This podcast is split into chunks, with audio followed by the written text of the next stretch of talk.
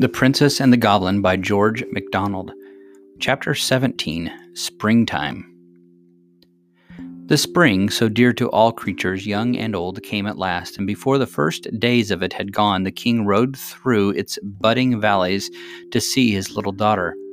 He had been in a distant part of his domains all the winter, for he was not in the habit of stopping in one great city or of visiting only his favorite country houses, but he moved from place to place that all his people might know him. Wherever he journeyed, he kept a constant lookout for the ablest and best men to put into office, and wherever he found himself mistaken, and those he had appointed to incapable or unjust, he removed them at once. Hence, you see, it was his care of the people that kept him from seeing his princess so often as he would have liked.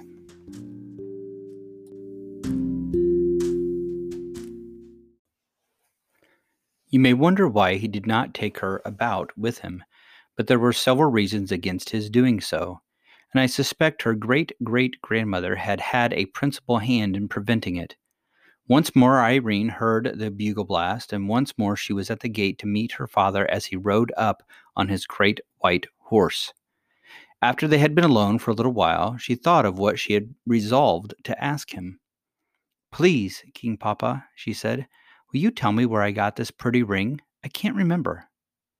The king looked at it. A strange, beautiful smile spread like sunshine over his face, and an answering smile but at the same time a questioning one spread like moonlight over Irene's. It was your queen mamma's once, he said.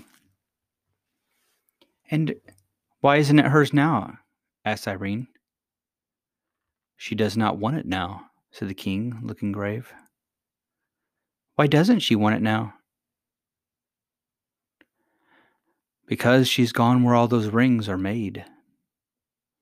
And when shall I see her? Asked the princess. Not for some time yet, answered the king, and the tears came to his eyes. Irene did not remember her mother and did not know why her father looked so and why the tears came in his eyes, but she put her arms around his neck and kissed him and asked no more questions. The king was much disturbed on hearing the report of the gentlemen at arms concerning the creatures they had seen, and I presume would have taken Irene with him that very day but for what the presence of the ring on her finger assured him of. About an hour before he left, Irene saw him go up the old stair, and he did not come down again till they were just ready to start, and she thought with herself that he had been up to see the old lady. When he went away, he left other, another sixth gentleman behind him, that there might be six of them always on guard. And now, in the lovely spring weather, Irene was out on the mountain the greater part of the day. In the warmer hollows, there were lovely primroses, and not so many that she ever got tired of them.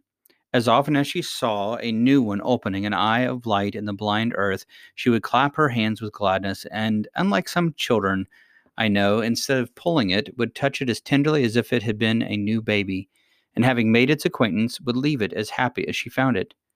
She treated the plants on which they grew like birds' nests. Every fresh, flower, every fresh flower was like a new little bird to her.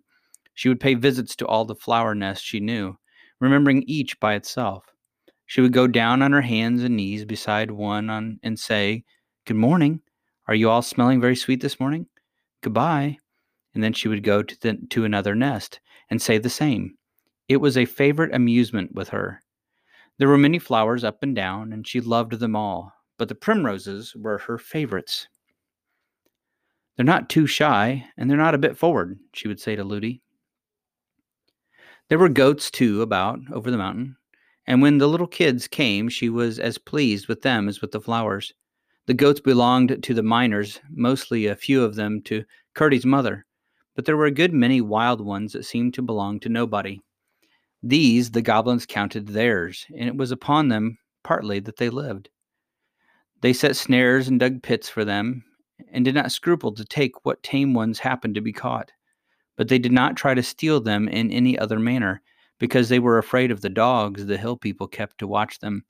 For the knowing dogs always tried to bite their feet, but the goblins had a kind of sheep of their own, very strange creatures, which they drove out to feed at night, and the other goblin creatures were wise enough to keep good watch over them, for they knew they should have their bones by and by.